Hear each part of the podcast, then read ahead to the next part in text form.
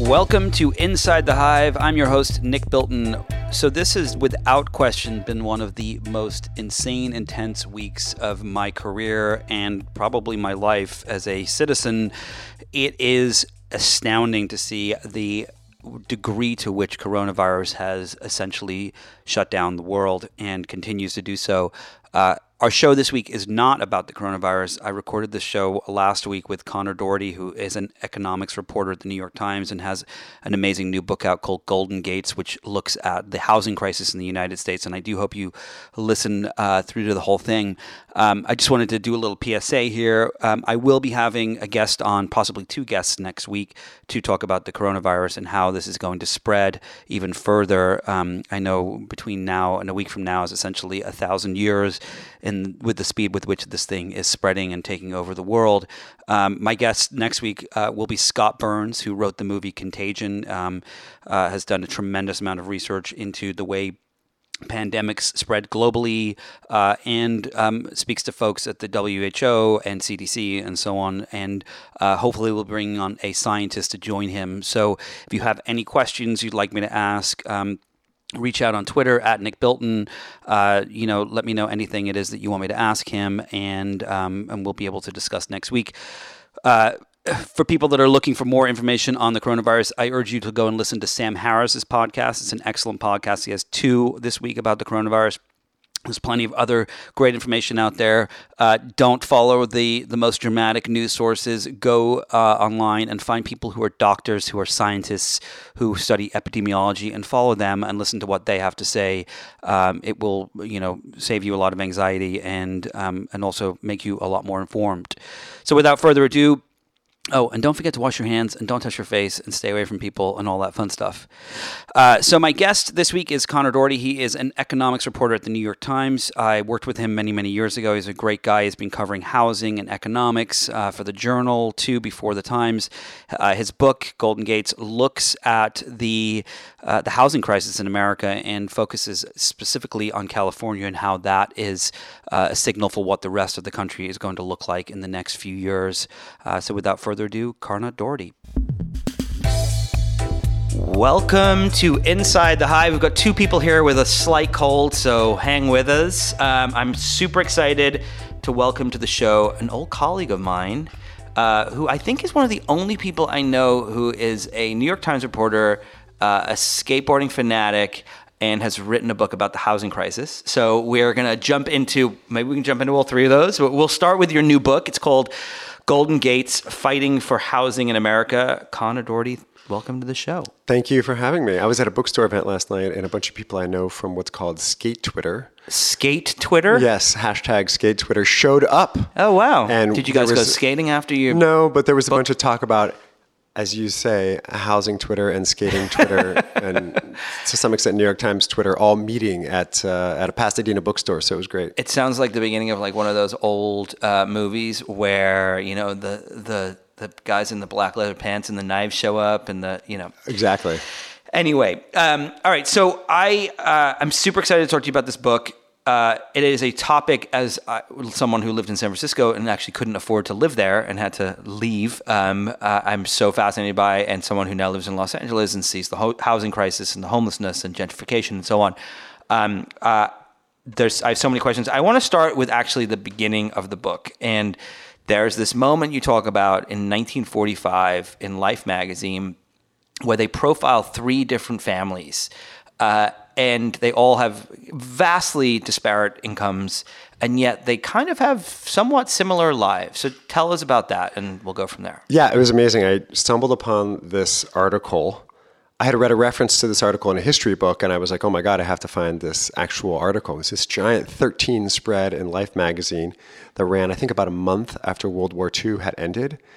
And it was fascinating to me because they said in the article, California and Southern California in particular is this prism through which we can see what the future of the next couple decades of America are going to be. that was the premise of the article. And they profiled, as you say, three families. They made, in today's dollars, about $700,000. That was a film composer, I believe, for movies. About $140,000. That was like a a salesperson for uh, obviously a pretty skilled salesperson in a in a company. I forget what company they did, and then about forty thousand dollars, and that was a fireman.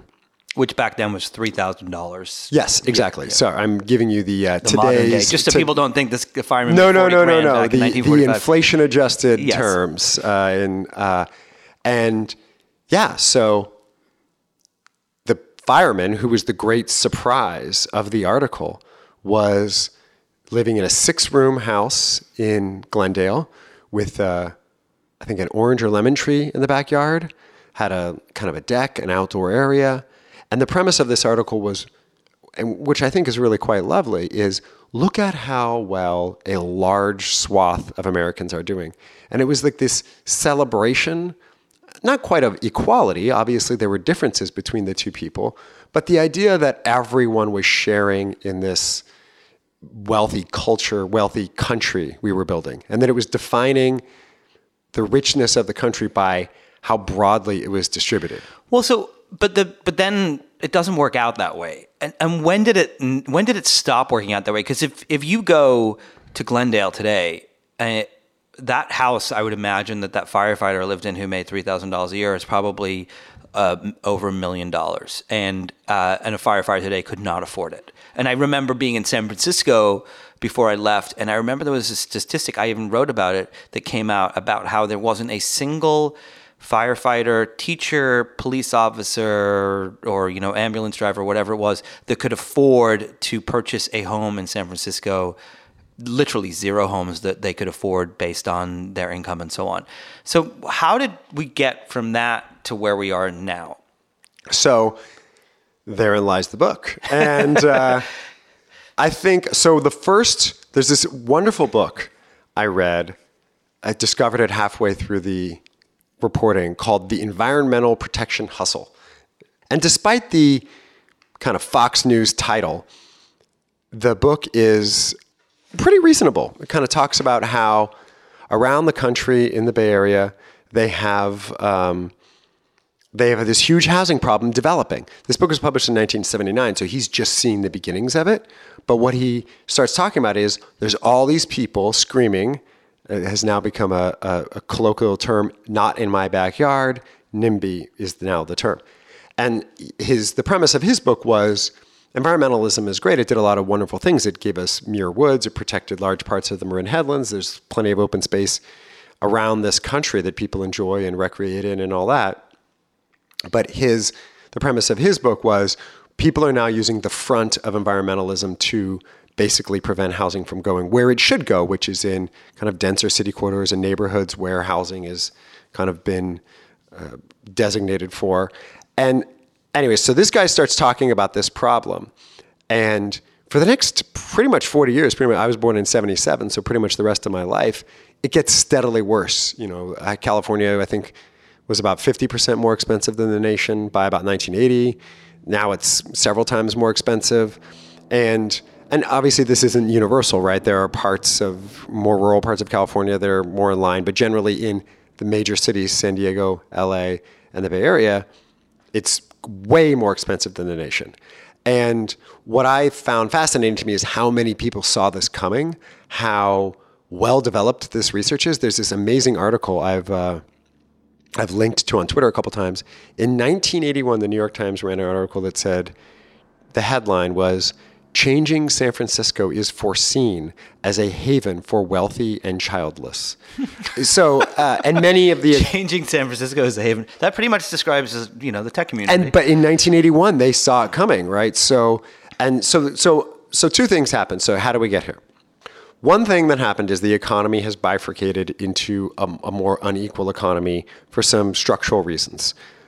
There's there's within some variation, but there's two main poles of this economy. One is what we call knowledge workers, which is obviously most symbolized by tech, but it could be finance or entertainment or anybody who is using some kind of, usually some kind of digital machine to amplify their creativity in their mind, whether that's building a software platform or uh, pr- producing a film or whatever, and then you, through the magic of technology, you can distribute this to all these people and make a lot of money because your reach is so much further.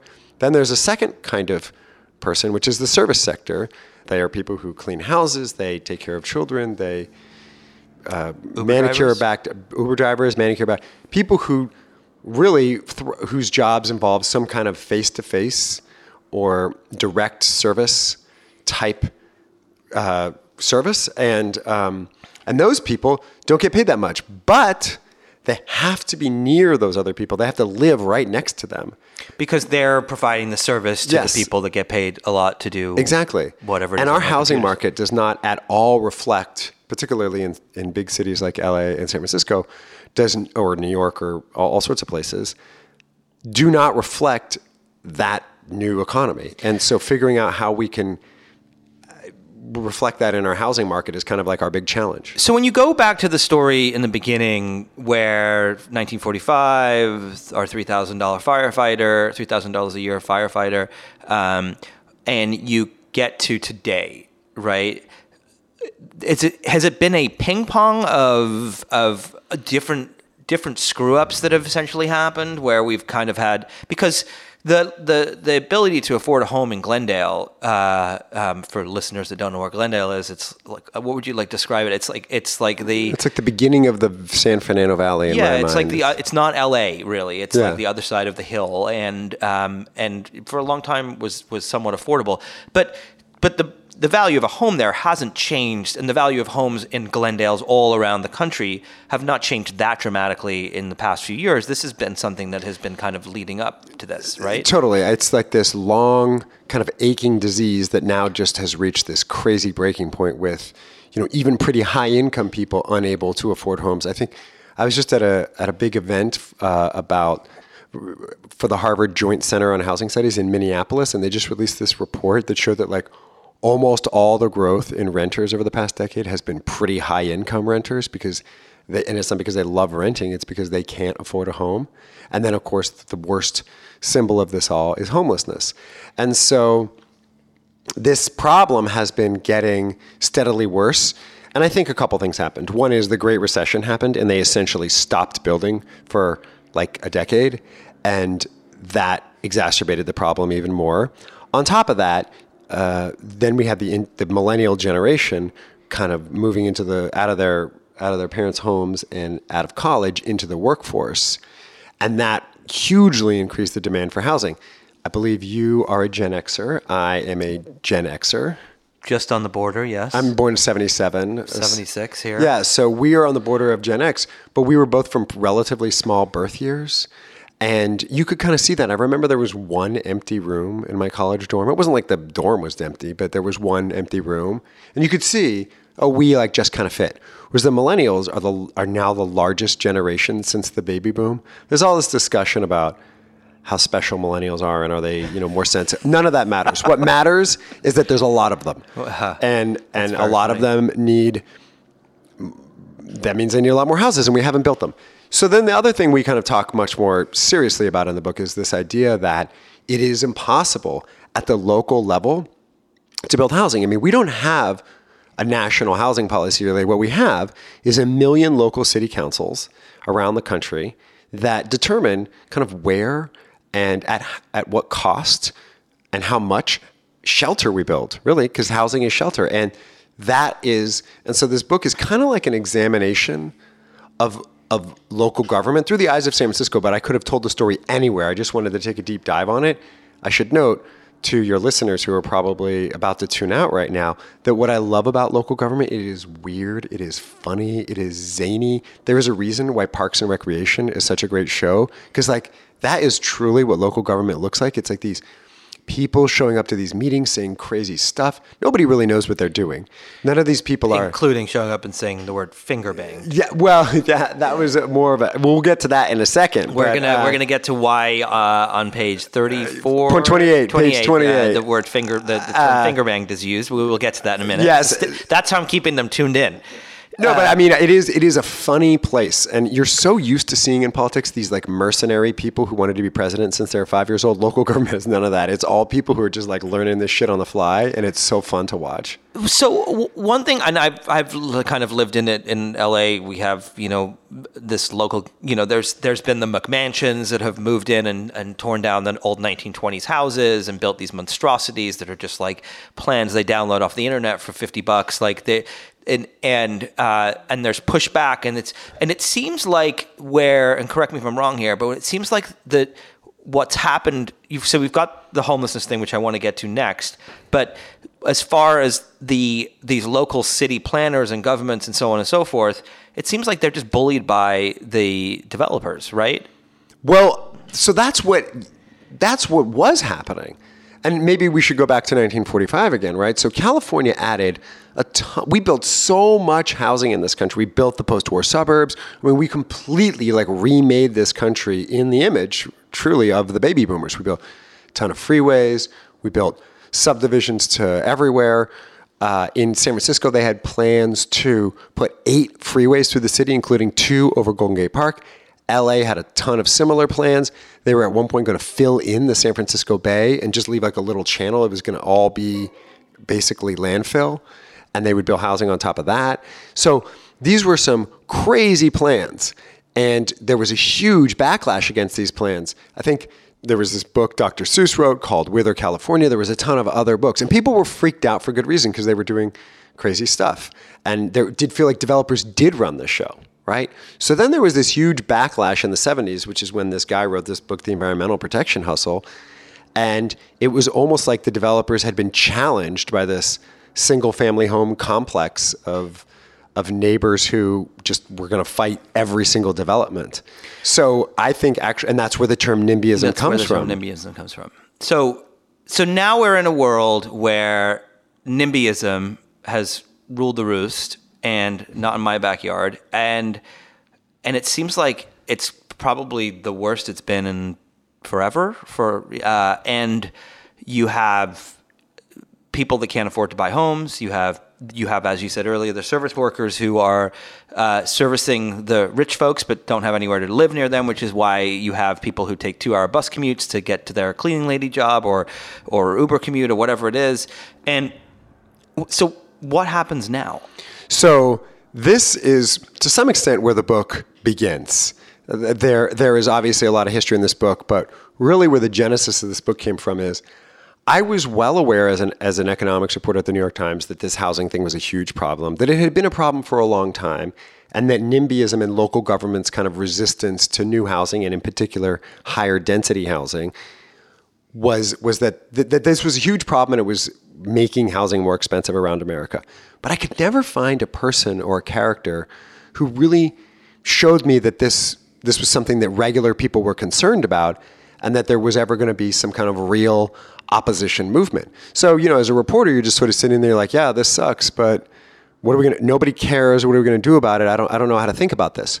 So one day, I'm interviewing Jeremy Stoppelman, who, as you know, is the co founder and CEO of Yelp. And we were talking about his favorite topic, which is how much he hates Google and thinks the government should crack down on them and break them up, basically. And at the end of the interview, I said to him, Oh, uh, you know, I've heard you're really concerned about housing costs in the Bay Area. Uh, is there any like movement towards this? You know, it seems like CEOs and other people would be trying to influence the political world in some way. And he says to me, well, I've given money to this woman named Sonja Trauss, and she runs this organization called the SF Bay Area Renters Association, or SF BARF. And he goes, Well, she's a little weird. She's kind of crazy, but I kind of like what she's doing. So I gave her $10,000 and just kind of wanted to support her. And he was on the verge of giving her $100,000, which we can talk about in a second. And I thought, This is weird. Um, Jeremy Stoppelman is not one of these kind of like out there weirdo tech CEOs that asks us like, are we all just living in a big video game? What's happening with singularity and you know these crazy things? He's just a pretty straight and narrow guy. He runs this business. It's not the biggest Silicon Valley business, so he's really in it for like a day to day fight.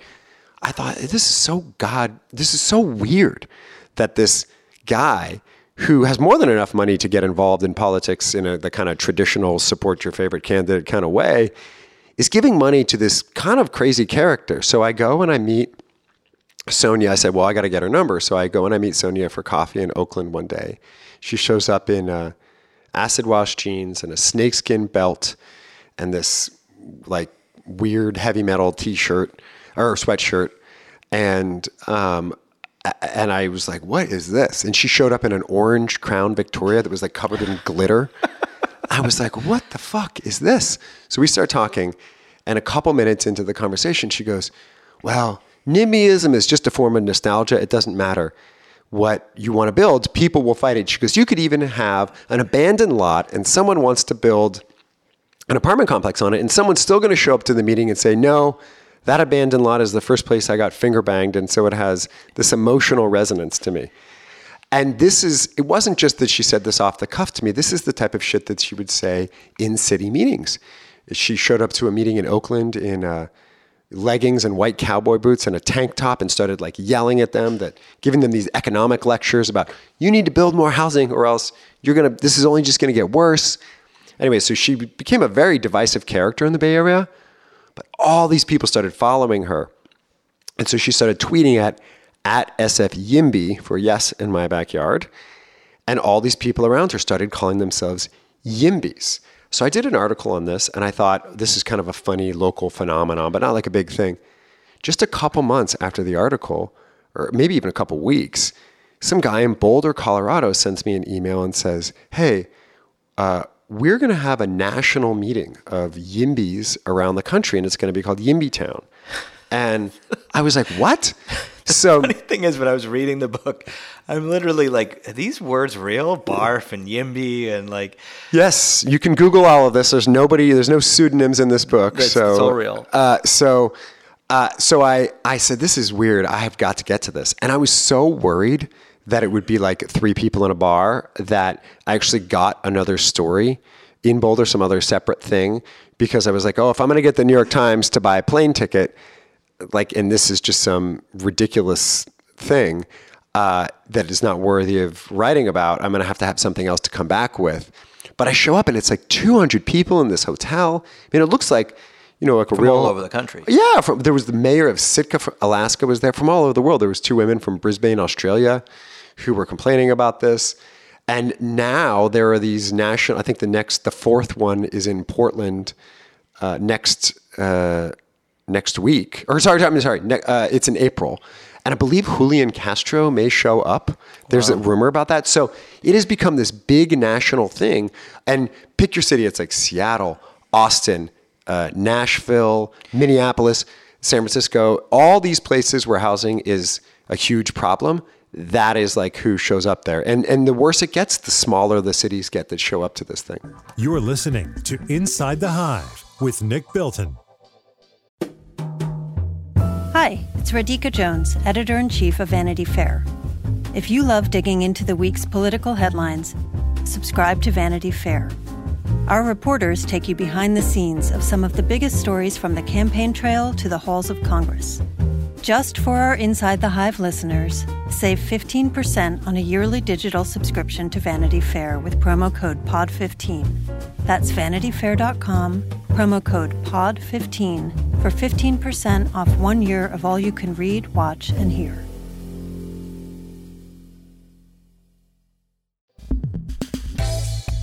So, the part that I have a hard time kind of understanding is what the solutions are to this problem. And I'm going to say one thing that I have seen firsthand. It's two things actually. One is uh, I'm obsessed with real estate. Like if you look at my phone, the number one app I go to is like Redfin and Zillow. And I just love looking at like houses and daydreaming about like you know what it would be like to renovate this one or live in that one or whatever it is. And one thing that's really fascinating is over the last few years when I would when I you can see in my in just my like lay data analysis, you can see that um, based on what are called hot homes on like Redfin. So Redfin, when something's a hot home, it's that everyone's carting it and it's like likely to sell very quickly. You could see where the hot homes had started to spread out of the city. So yeah. first it was in smack in the middle. Then though people got priced out of that area and it started to go to the edges of LA. Now it's in like the Glendales and the Atwater Villages and so on. It's it's moving. It's literally like happening almost like a wave. You can see it week to week.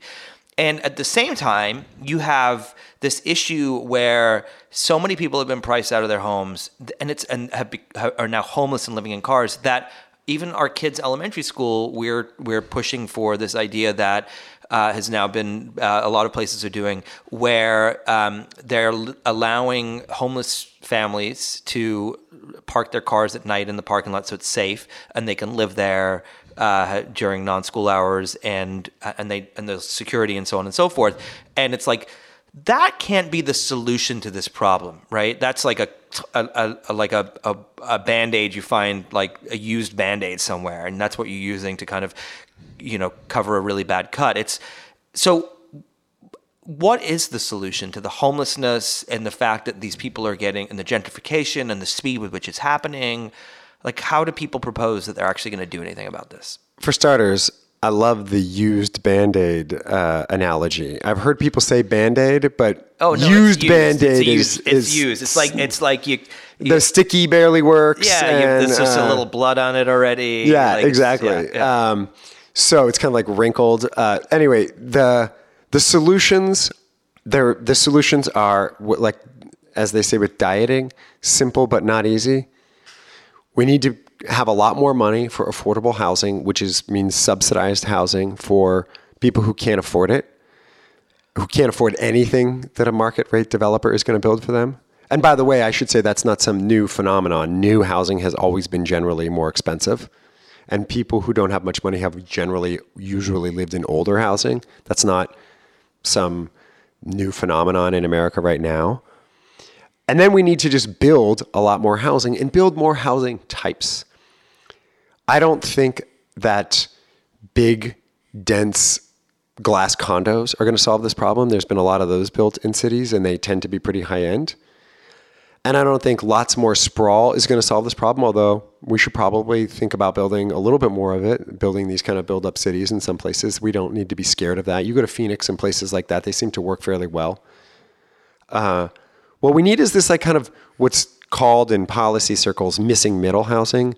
And what they mean by that is is kind of like old row homes like you see in Philadelphia, um, mid-rise apartment buildings.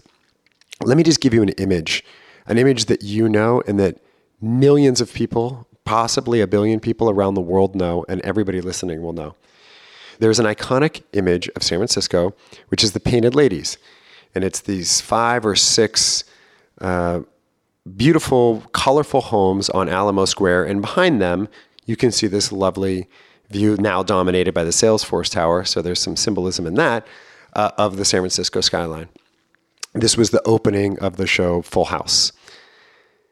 What is always invariably cropped out of that picture is that the topmost house has like a five story apartment building butting up right against it. So if you actually go there, what you will see is that there's this pretty substantial apartment building that takes up almost a quarter of this block right next to these single family homes. So this is not some radical idea of you know building mid-level apartment buildings inside of more lower density neighborhoods. That's not something we've never done. That's not some unprecedented crazy idea that is only uh, you know an emergency response to the time we're living in. This was something we always did and go through any city. I mean, I used to live in a small apartment building in the Miracle Mile in LA, which is we think of as kind of a a denser but generally a single family home neighborhood. Go through that neighborhood, uh, you know, around the La Brea tar pits, and I don't just mean the giant Park La Brea thing. I mean that's that's kind of like newer. Or actually, I don't. I, it's it seems newer. I don't, I don't actually know the date on that one, but all throughout that neighborhood, and even to some extent through Larchmont and places like that, you see all these little old they are older all these little old apartment buildings mixed into these neighborhoods and you see this in cities around the country I, I, I said to you my wife is from minneapolis so i spend a fair amount of time there. They have tons of little apartment buildings built into their single family home neighborhoods but like i said they're all older. So it's almost like we need to return to this to this thing we used to do.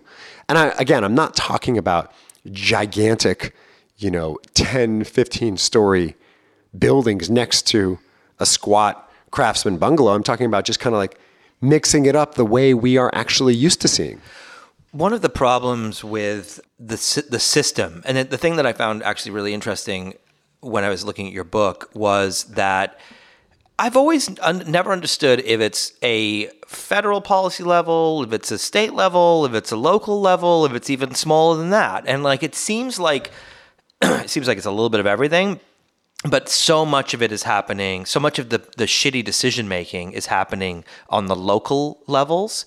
And so how do you fix this problem when you've got these little local council people and like you know things like that?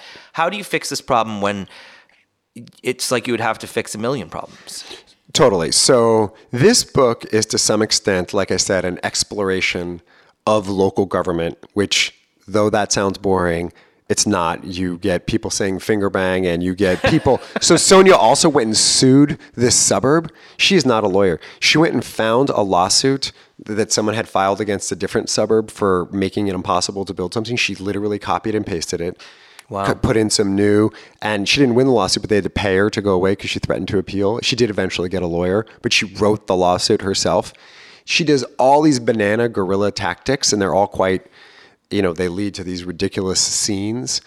And I mean, it really is almost like made for TV. The the just the way she dresses and the way the, the stuff she says and the tactics she's uh, pursuing.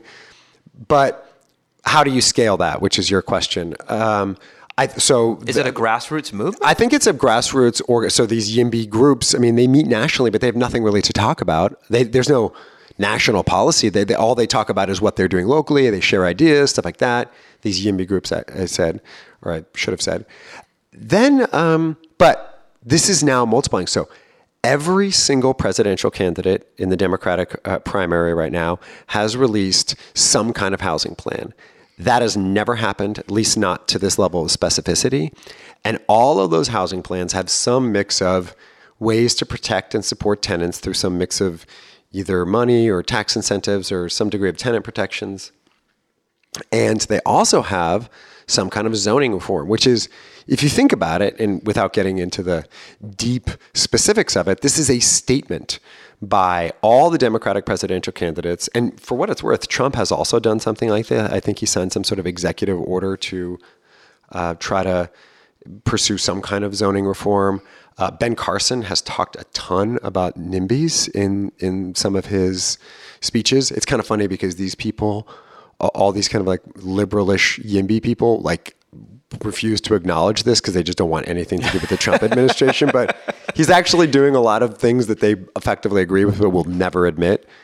Um, but so what this amounts to is a pretty cohesive statement by people at the highest level of government that they are going that they are posturing that they might start to try to get involved in local policy in some way we'll see how that plays out like all these plans you're seeing on the presidential campaign who really knows uh, which of them will but that alone is a crazy statement. What so from the leading candidates like Bernie, you know Warren Buttigieg, like what are their what are their viewpoints? Are they the same or are they different? They're, Bernie's, not surprisingly, is much much much more liberal and much more uh, iron fisted. So he has proposed national. Give everyone a home with a Cuba flag. Well, there, there is something called the Homes Guarantee that he has adopted. There's a group that has created a thing called the Homes Guarantee, and, and their their platform is essentially his platform. He's talked about national rent control. That would be, I don't think that's possible, but it's a pretty, as a statement of purpose, it's a pretty big idea. Uh, and then the rest of them have talked about some mix of zoning reform, which is, you know, some, again, without getting too deep into it, some mix of carrot and stick approaches to encourage cities to to allow for more different kinds of housing types and specifically more higher density housing. And but the the biggest thing you can do, and uh, I know this is quite labor intensive, but this book is about these people, is you can start showing up to local government meetings and getting involved in this stuff.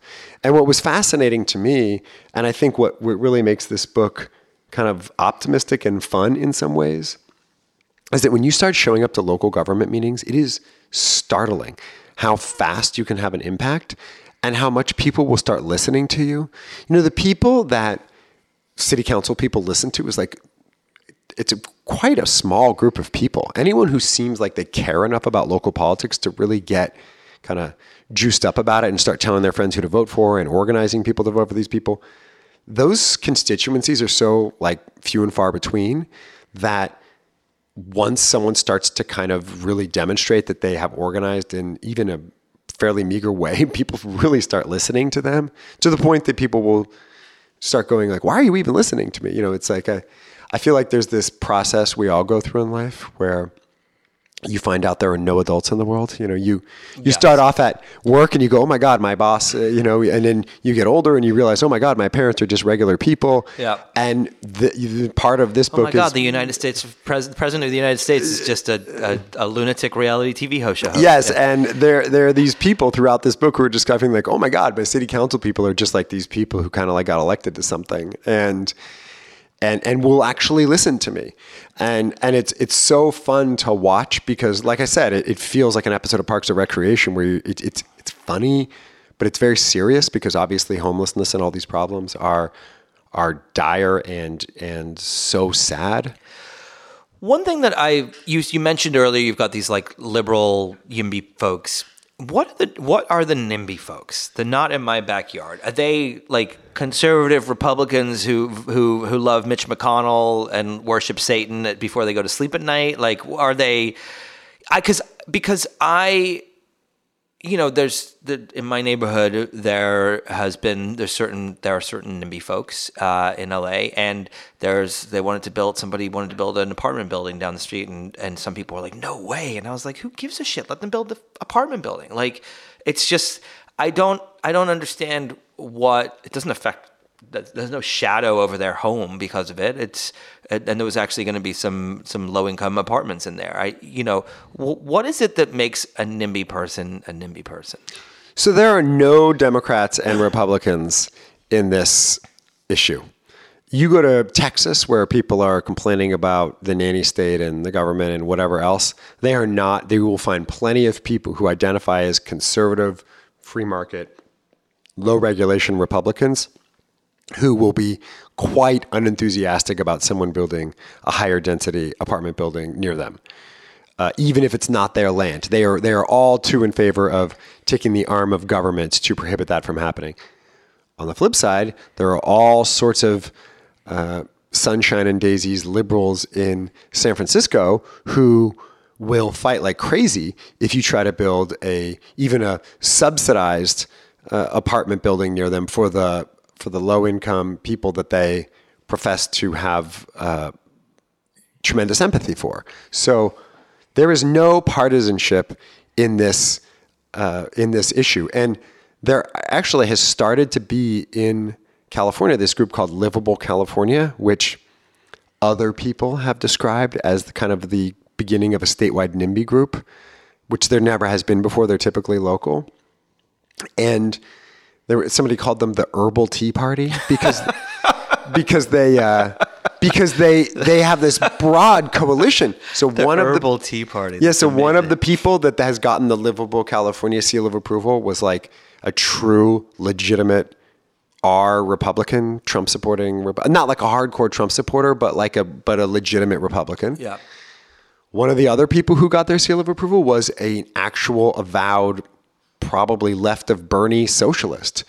And so there is no real partisanship in this. I think generally speaking, they are people who are Do they feel guilty?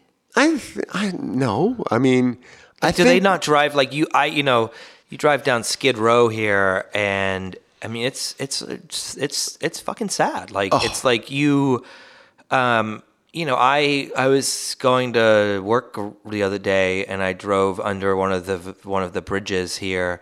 And uh, there was an old uh, African American guy getting out of his tent where he lived, and uh, a young kid on a bicycle who had like ridden up, and they like gave each other a hug. It was clear like it was like his grandfather or something like that, and like it's really really hard. Like I, I think about that that the, the, that couple like every day, and it's really hard to. And look, granted, I'm not like going to these city council meetings after reading your book. I probably will start going to some of them, uh, and. Um, my philosophy has always been like, oh, well, there's probably more people out there that understand this is a problem than there are these NIMBY people. But I'm, I think I'm wrong. I think it seems like the NIMBY folks are the ones that have the bigger voice. But I just, I can't understand how someone like that doesn't feel any sympathy or empathy for the people who have nowhere to live. I think it's really hard to make the. So let's just start by saying it's not like the people who own homes and even single family homes are bad people. They did not, they bought these homes typically with a lot of uh, struggle and saving over time because of the huge, tr- tremendous job growth in California and other major cities around the country. These homes have become worth several times more. They didn't necessarily plan that.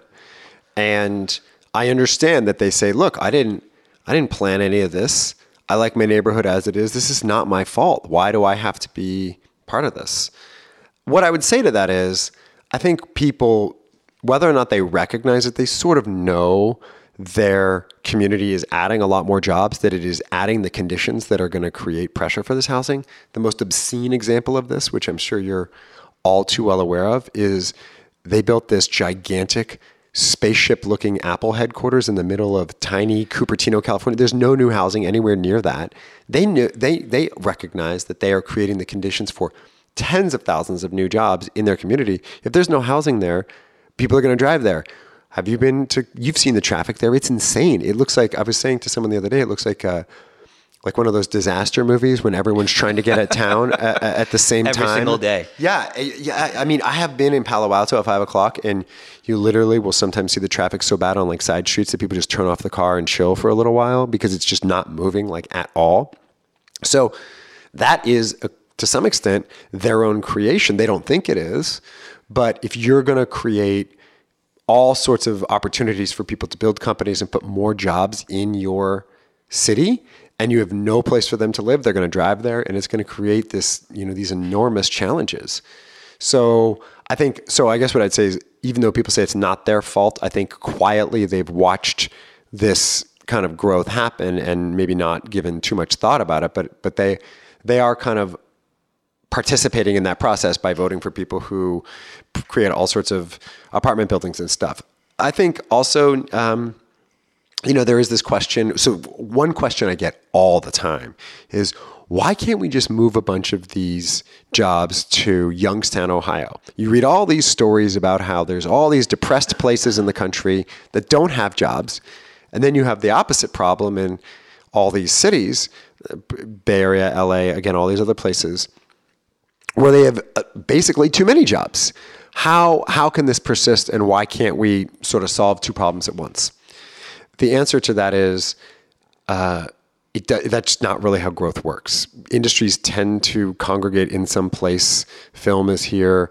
Uh, tech is very heavily congregated in uh, the Bay Area. And while they do move jobs other places, they tend to move them to places that are like that place. So the best example of this is Amazon does this HQ2 bonanza a couple, uh, I guess last year or two years ago, whenever it was. All these poor little towns are like prostrating themselves as if they have any prayer to get Amazon's second headquarters. And then after all these, you know, applications are filed and these poor mayors have, you know, gone to the mat to come up with every, you know, highly expensive tax programs from they're like oh we're going to go to new york and dc like that's and and it's because they sort of know that there's major airports there there's a huge talent pool there there's all these uh, there's culture there's all these things that the kinds of people who are going to be engineers and other things at amazon.com want to be near and they're not going to just plop that in youngstown ohio uh, and, and and and to the extent that they can move certain like lower paid jobs away. They do that already. I mean, I was just in Phoenix. There's like a whole Yelp sales office next to a Zillow office, right? It's like Seattle and San Francisco have both congregated there, but they're generally lower paid jobs. You're listening to Inside the Hive with Nick Bilton.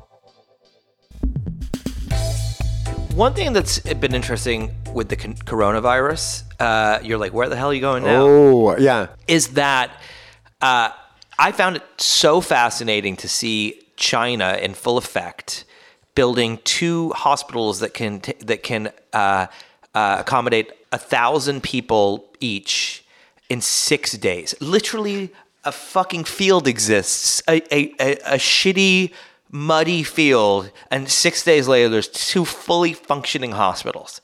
You go to Asia, and especially China, and they are building. They, they can put up skyscrapers in in in weeks, literally. With you know from from plans to to the lights going on. Yet in America, it's like I mean, there are holes in the ground across this across this this great country that will be there until permits get approved and this happens and that happens. There's a target they've been building for, for like 17 years. I'm not actually slightly over exaggerating, literally down the street from here because somebody complained about it and they found like a loophole with how it wasn't supposed to be there. And now it's just like this void of a place. Like, is that, can we fix it? Because it seems like when you look at the homelessness crisis, right? The glacial uh, uh, pace that America moves, like it, it it's going to be another generation before they even come close to starting to solve that. So why is it that there's like not? Why isn't Mayor Garcetti like okay, we're gonna like put together a new uh, a new kind of building structure zoning thing where you can build pods or this or that or the other to help solve this crisis they're just it's all typical business as usual. He's tried to do that. He's he hasn't tried to do exactly what you just said, but they've tried. They passed a huge bond in LA with billions of dollars to build t- tens of thousands or about uh, ten thousand. Uh, you know, you, uh, affordable, supportive units for people who are having drug problems and mental difficulties and all these things. And uh, I think there's been a couple lawsuits over where they wanted to build it and that sort of thing. So the China hospital example, I think if we had a a severe outbreak as bad as them, FEMA or one of those people would build a hospital in lickety split. I think the better example is the way they put up light rail. I mean, in California, they want to put high speed or high, high speed rail yeah. or any kind of rail. Yeah. In California, they have been talking about building a high speed rail forever. There's been like tens of billions of dollars allocated for it. And now they basically said, no, we're not going to really do it uh, it's too difficult, it's too expensive. And the reason it's too difficult and too expensive is lawsuit after lawsuit, fight after fight. So I think that we do need to ask ourselves, you know, one of the things we talk about, I talk about in the book is Pat Brown, who was Jerry Brown's father and the governor of California uh, for many years. Um, he he he created this aqueduct project, which is now called the Edmund G. Brown Aqueduct, and it runs through the center of California, and it is the re- one of the main reasons why Los Angeles has become such a big city. They there's a 400 mile, you know, fake river from Northern California to Southern California, and if you ever make that drive, you can see it right there in the middle of the road. That aqueduct, they had a big state bonding for it. You know, so they had a big election to to to whether or not they wanted to pass billions of dollars for bonds to build it it passed, there are pictures of him like dynamiting this mountain to get this project started like like six months later you know? Uh, now maybe that was too fast as we talked about earlier in the interview. You know people flipped out there were freeways everywhere and i i think we need to find some happy medium between like something like china where there's you know obviously the air quality is horrible and there's huge quality of life issues that people in america would not want to live in but there's also this kind of purpose, and they're bringing, you know, huge numbers of people out of abject poverty every year. So I think that we need to find some place where we're building shit again and we're excited about it again. I mean, it feels like nobody believes. I mean, you you see this all the time with tech. Nobody like believes in the future anymore. Like mm. they're scared that the you know the things we do build will only make things worse. There's no it feels like there's no belief that they'll be better. And i think many and you know as as we've talked about this book is told through these characters and these different political solutions they're fighting for. So one of the characters again is this 15 year old girl. I spent a lot of time with her and her family. She comes home one day. There's a note taped to her door and it's a landlord that has said, "Oh, your rent's going to go up eight hundred dollars." Her mom is a uh, does cleans houses, does elder care, and even moonlights cleaning offices. She's got no time. So this 15 year old girl takes it upon herself to organize their apartment complex, ends up organizing another complex to fight this landlord. So she's really engaging in this process. And then one of the, so then later in the book, you actually meet the family who moves in after they get evicted and you get to know their story too. And it, it might not be exactly what you think it is. It's sort of a, a surprise reveal of the book. And uh, where uh, then there's this nun in the book who has become like an apartment investor. She owns like tens of millions of dollars in property, and what she does is she goes around this uh, this lower income part of Silicon Valley, one of the last remaining lower income parts, and tries to buy these buildings before like a like a hedge fund or a private equity firm can get to them. So she's like trying to face off against them to buy them before they can get to them, and she's become quite clever in in how she invests. And then there's this like city manager guy who runs this very exclusive suburb and is trying to kind of find a middle path to build housing that isn't too dense, but isn't, you know, it satisfies the, the local community, but is also moving them in a forward direction. And then he gets sued from two sides and gets ends up losing his job in the process. Uh, so there's all these characters on these journeys that have twists and turns and you, sometimes you, at one point you might think, oh my God, this person's the bad guy. And then the next chapter, you're like, oh my, I don't know who's the bad guy, you know? Uh, and I think that that's kind of like what housing is, is that we're all kind of in this thing together. I mean, I hate this term gentrifier, right? I mean, I can't tell you how many people, I mean, I'm sure you know this too. And I've experienced this too. So many people I meet who move to San Francisco and are like, I'm a socialist. I hate gentrification, and I just moved to the mission three years ago. And you're like, what the fuck is this? You know, like, like you are. I'm not saying you need to feel guilty about it, but you are gentrifying that neighborhood, right? You know, and I think that we have to be a little bit more honest about ourselves, a little bit more honest with ourselves about the fact that we're all in this together and we're all buying these services from lower wage employees. We're all here trying to better ourselves and find our own selves through creativity, through work, through raising our families, and figuring out how to make a little space for other people to do the same thing is our challenge. And that shit is hard, especially at a local level. I mean, like I said before, there are so many people who think they're Republicans or think they're Democrats.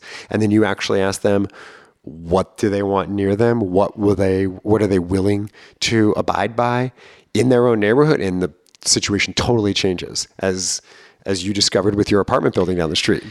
So, last couple of questions for you. Um, one is Did you, in the process of reporting the book, kind of get any visions for the future of housing that um, that actually kind of make sense, that are not the typical, like, okay, you get a 7,000 square foot plot of land and a 2,000 square foot house and two, two cars can fit in your driveway and so on. Like there's a uh, an actual ex Facebook employee in LA who's built this kind of like little pod community world where um, young it's and it's look it's not helping homelessness but it's not hurting it either it's not it, it is like it's kind of like pod living where young people that can't afford necessarily to live in a, an apartment here get a place to live and a community and so on. Did you come across any interesting ideas for kind of future home like living that uh, that could be a solution for all where so one this is not exactly that but one kind of tech thing that i was pretty optimistic about is there's been this huge movement and there's a whole chapter about this towards what's called like modular housing and that's where they build an apartment building in basically a factory. It looks like an assembly and it's crazy. In 22 steps it goes from like just a piece of plywood to like an apartment that you're walking around. Uh, and and then they truck those basically lego bricks out to a construction site kind of bolt them all together and then make a building and they can do that in like much less time than it takes to build a normal building. So that's one tech thing that i think actually does look like it has uh, some promise. Um, there is a lot of movement with different kinds of bills and all these kinds of things we talked about on the presidential campaign to make neighborhoods more dense. But one place you can already kind of see that is the room that you and I are sitting in right now across this table face to face. We're in kind of a smaller unit in the back of a house. It used to be a garage. Yeah, and it's it's not a place that anybody's living in, but it is a place somebody could live in. Yep. And well, actually, someone is living in here. Okay. Yeah. So, so, uh, so uh, right oh, where he is. Uh, so no, and and so they're all around the country. There's been tons of legislation passed to make it easier to build what policy wonks called accessory dwelling units or ADUs, but you know some people call them cottage houses or whatever. And actually, uh, uh, many years ago, I did a story up in Vancouver, British Columbia, which is a little ahead of us, and they they call them laneway homes up there, but it's the same thing. And there's actually this whole industry now, a cottage industry. um, that that that builds these things in people's backyard and you can go to them like they're like IKEA. You go to a place, you go like I want this one with this fitting, this thing, and then they will come over and they can build it in just a couple eh, a couple months. And it is kind of striking. You drive down uh, they have these alleys there where they put all their services like trash and all that. And you drive down the back of the alley, which is called the laneway, hence why they call them laneway homes. And you can see these pretty significant structures. Some of them are two stories in people's backyards. I mean, it once you one or two of them, no big deal. But once like everyone on the block starts having them, you're like, wow, this is this is like a doubling of the density of this place. So I think that's something we're seeing. I think LA I forget the numbers, so I might be wrong about this, but I believe they're building like a thousand uh, ADUs uh, a year here. So you start adding that up, and it will be a significant change. some of those places will be offices.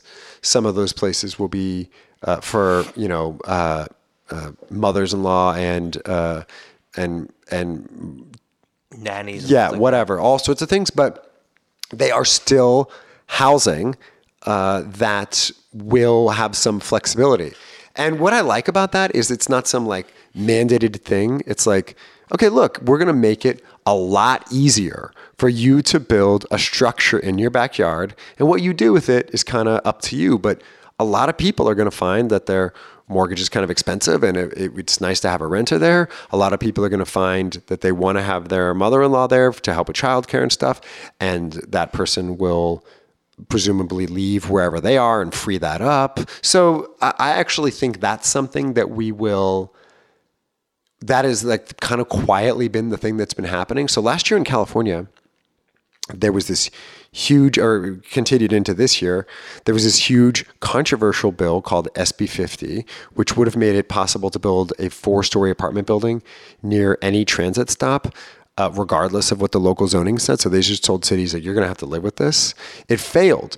But at the same time, this other person passed this bill that nobody talked about it that would make it possible to build about two or three units on any single family, on most single family plots in California. So that that happened. Nobody really talked about it. I mean, if that really runs its course, that's like a potential tripling of density in neighborhoods you know, quietly, this is this is happening, and it'll be interesting to see that how that happens. Just projecting a little bit, it'll also be interesting to see how like um, how like culture and stuff develops from that. Like if if everyone starts having someone living in the back, how does that change things? It, will be sort of interesting. And I was also thinking to myself the other day. This is just now I'm really going out there, but if we, st- you know, there's all these. Uh, know, Richard Neutra and all these iconic LA architects mm. uh, that whose designs we've come to think of as beautiful and uh, insignificant.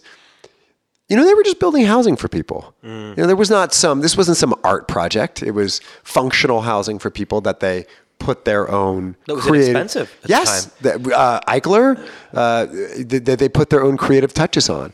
And if we unleash these ADU things, there are going to be structures that 40, 50 years from now, some of them are going to be ugly as shit, and we're going to like regret it. Just like some of this Art Deco stuff we see. Although I actually love some of that stuff, but. But other pieces of it are going to be, if we really unleash this, they are going to be 40, 50 years from now. People are going to go, holy shit, there was all this creativity and and different manufacturing techniques. And, and, and it's possible we will look back on this and be like, wow, there's all this cool shit we made. I mean, you should read what they wrote about Victorians when they were being built uh, in San Francisco. People hated them. Uh, and so it, I don't know. I think, I think there's all sorts of neat stuff that might come out of this wild world we're building. And I think it's possible that we'll look back on it and be like, that was actually really fun. Last question for you. Uh, San Francisco is the core central character in your book, really. Uh, and it is kind of it really is the core central character in this story because it's got it all. It's got the tech bros and the pink ladies and the nimbies and the yimbies and the barfs and the you name it. And do you think that they? It seems like I go there, you know, for work here and there, and I see more buildings being built, but they're in one little spot. Yes. Soma and so on and so forth.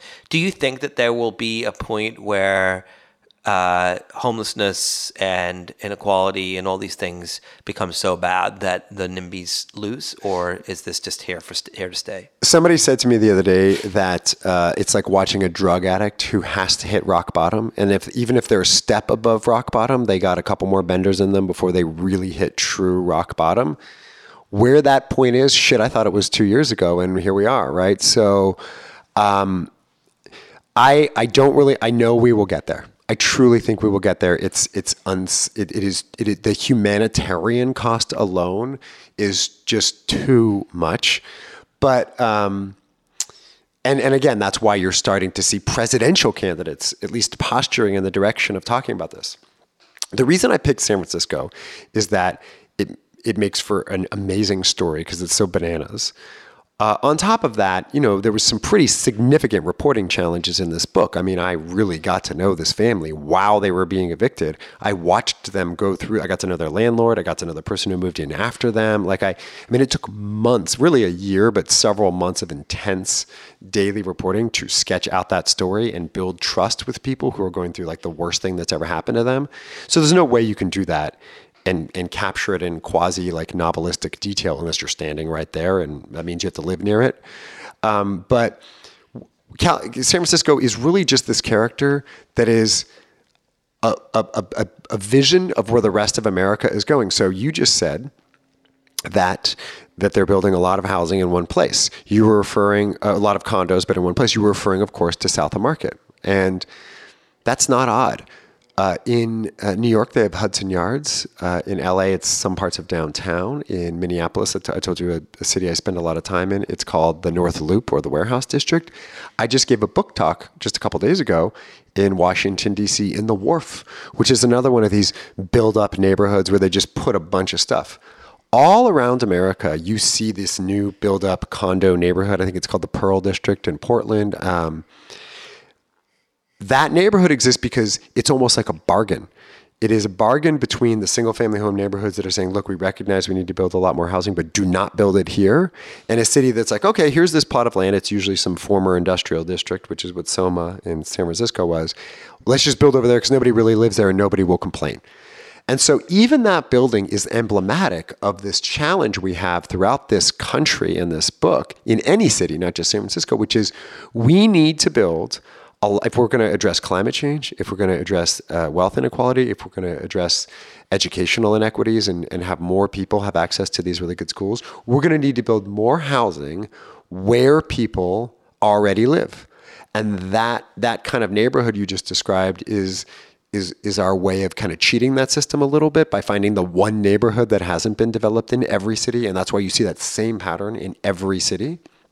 And we're not equipped for that because for we began this interview, uh, you know, many years in the past, talking about the the building boom of the post-war suburbs that now really define the American landscape. We have politically, technologically, and otherwise oriented ourselves around this idea that let's just keep going to the next suburb. Let's just keep going to the next cow pasture. It's it. No one will complain. It gives people this kind of housing they want with a backyard we're going to have to like i don't want to quite say undo that but start building in a more intense way and we are not equipped for it. And so that is that is the challenge. And uh, it is it is a challenge in san francisco and the reason san francisco is a great character beyond the as you say the barfs and the whatever and the entertainment value is that it's so far along that it gives us lessons for how we can respond to it in other cities. To some extent, I, I, said, I think in the jacket cover, that California has long been framed as a look at the nation's future, and now that frame is a cautionary tale. Um, I think you probably you've probably watched this in your career. So you're a reporter who covered uh, technology very very closely, and I bet you when you were first starting to cover Twitter and, and all the stories that became your book, you had a certain kind of press release that somehow found its way into your uh, inbox, uh, intruded its way into in your box because you you never I I bet you never requested it, and that was a press release that said X town is going to be the Silicon Valley of X. Oh, yeah, I got them all the time. All the time. Now you Drone yes, capital. They Yeah. yeah. and now all these cities you see them seeing. We don't want to be San Francisco. We're terrified of becoming the Bay Area. We don't want to be the Silicon Valley. It's like they're scared shitless of becoming this thing that just 10 years ago they were like hiring economic development consultants to to convince reporters like you and me that they could become that thing. And just think of how insane that is, how how how dire of a situation that turns to. So this book is kind of maybe to some extent giving those people a roadmap for what exactly not to what do. not to do. Exactly. Uh, well, the book's amazing. The characters are fantastic. Um, thank you so much, uh, Conor, for taking the time to join us today. I could talk to you for five hours about this. It is called Golden Gates Fighting for Housing in America. Uh, thanks so much. Thanks so much, and it was great seeing you again. Because now that you you live down here and I live in the Bay Area, and I haven't seen you in a while, so We'll, uh, I, we'll have to have you back on the show to talk all about your skateboarding. yes, exactly. Well, it's going to be in the Olympics next year, so it's going to be culturally relevant. Oh, that's right. Or this That's year, right. rather. That's right. Well, we'll have you back on. Yeah. All right. Thanks to my guest today, Conor Dougherty. If you enjoyed this conversation, be sure to listen and subscribe to other great episodes of Inside the Hive with Nick Bilton. You can find these on Apple Podcasts, radio.com, or anywhere you get your podcasts. And don't forget to leave a review while you're there. Thanks to the folks at Cadence 13 for their production work, and thank you to my sponsors this week. I will see you all next week. Don't forget to wash your hands, stay away from other human beings, don't touch your face, all that good stuff. And if you have any questions you'd like me to ask my guest next week, make sure you hit me up on Twitter at, at Nick Bilton.